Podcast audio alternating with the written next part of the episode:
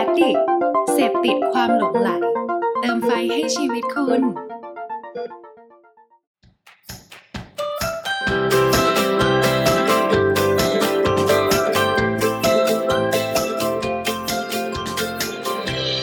Hanky Biz Podcast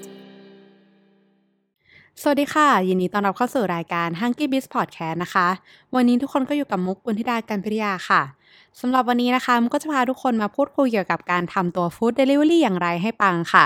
เราจะมาสรุป 5 วิธีดึงดูดลูกค้าสำหรับร้านอาหาร Delivery เนื้อหาใน EP นี้นะคะมุกก็ได้หยิบเอามาจากอาร์ติเคิลของทางเว็บไซต์ eposnow.com ค่ะ ก็ถ้าพร้อมแล้วไปฟังกันเลยค่ะ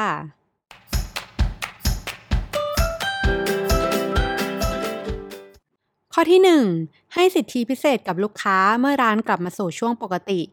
ในสถานการณ์ช่วงโควิดแบบนี้นะคะ เป็นเวลาที่ร้านอาหารต้องพยายามรักษาฐานลูกค้า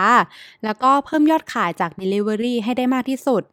ซึ่งต้องมาพร้อมกับการจัดโปรโมชั่น โดยที่ยังให้ลูกค้าเขายังรู้สึกว่าร้านเนี่ยยังคงให้ความสำคัญกับเขาเป็นพิเศษอยู่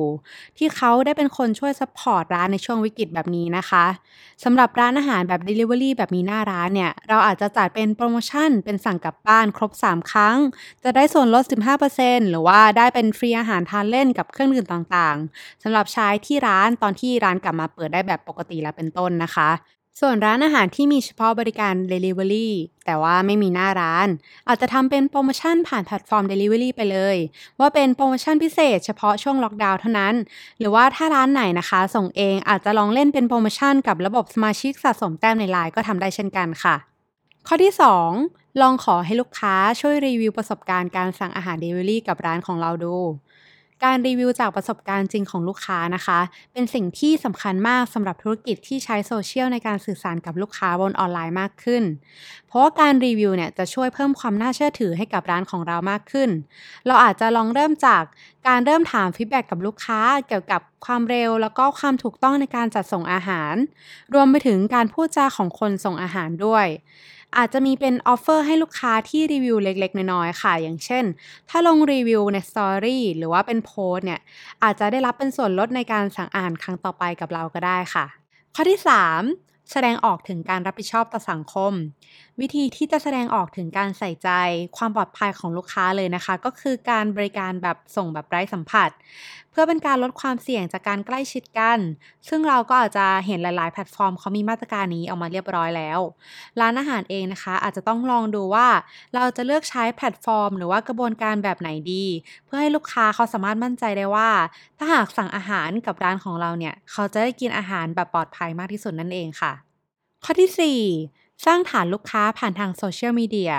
ในสถานการณ์ปัจจุบันที่ทุกคนต่างก็ใช้ชีวิตอยู่ที่บ้านกันเป็นหลักทำให้คนส่วนใหญ่ก็จะใช้เวลาไปกับการอยู่บนโซเชียลมีเดียมากขึ้น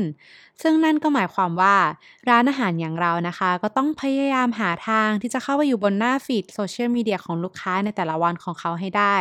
โดยที่เราอาจจะต้องพยายามหาวิธีในการนำเสนอโฆษณานั้นนะคะ ให้มีความน่าสนใจ เพื่อเป็นการประหยัดงบประมาณในการยิงโฆษณาของเราให้ได้มากที่สุดด้วย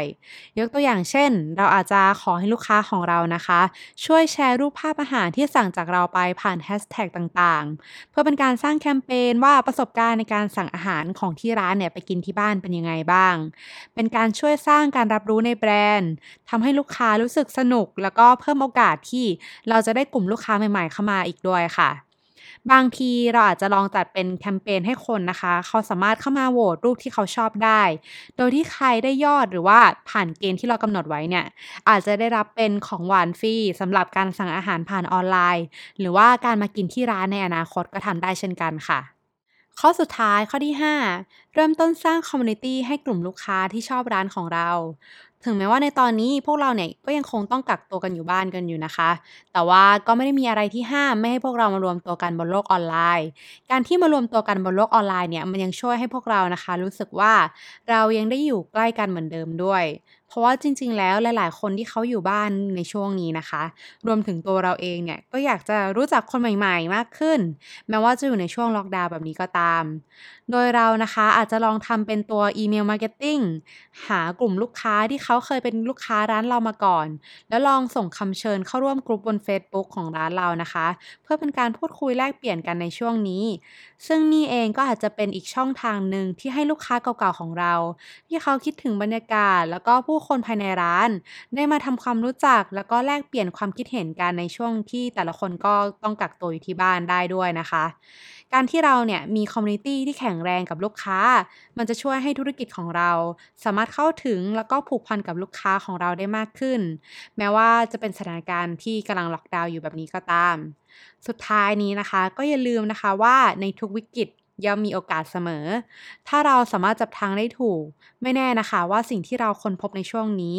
อาจจะกลายเป็นรายได้ใหม่อีกทางหนึ่งของธุรกิจของร้านเราในอนาคตข้างหน้านี้เลยก็เป็นไปได้ค่ะสำหรับใน EP นี้นะคะ ก็จบเรียบร้อยแล้วค่ะ ในวีคถัดไปนะคะ ช่องของ d e d i c Podcast จะกลายเป็นชื่อใหม่ค่ะ ก็คือช่องของ Ad Addict Podcast นะคะ ก็ฝากติดตามรายการ h u n k y b i z Podcast แล้วก็รายการพี่ๆอื่นๆ ในช่องของ Ad Addict Podcast ได้ใน EP ถัดๆไปเลยนะคะสำหรับวันนี้มุกก็ต้องขอตัวลาไปก่อนค่ะ ขอบคุณค่ะ สวัสดีค่ะ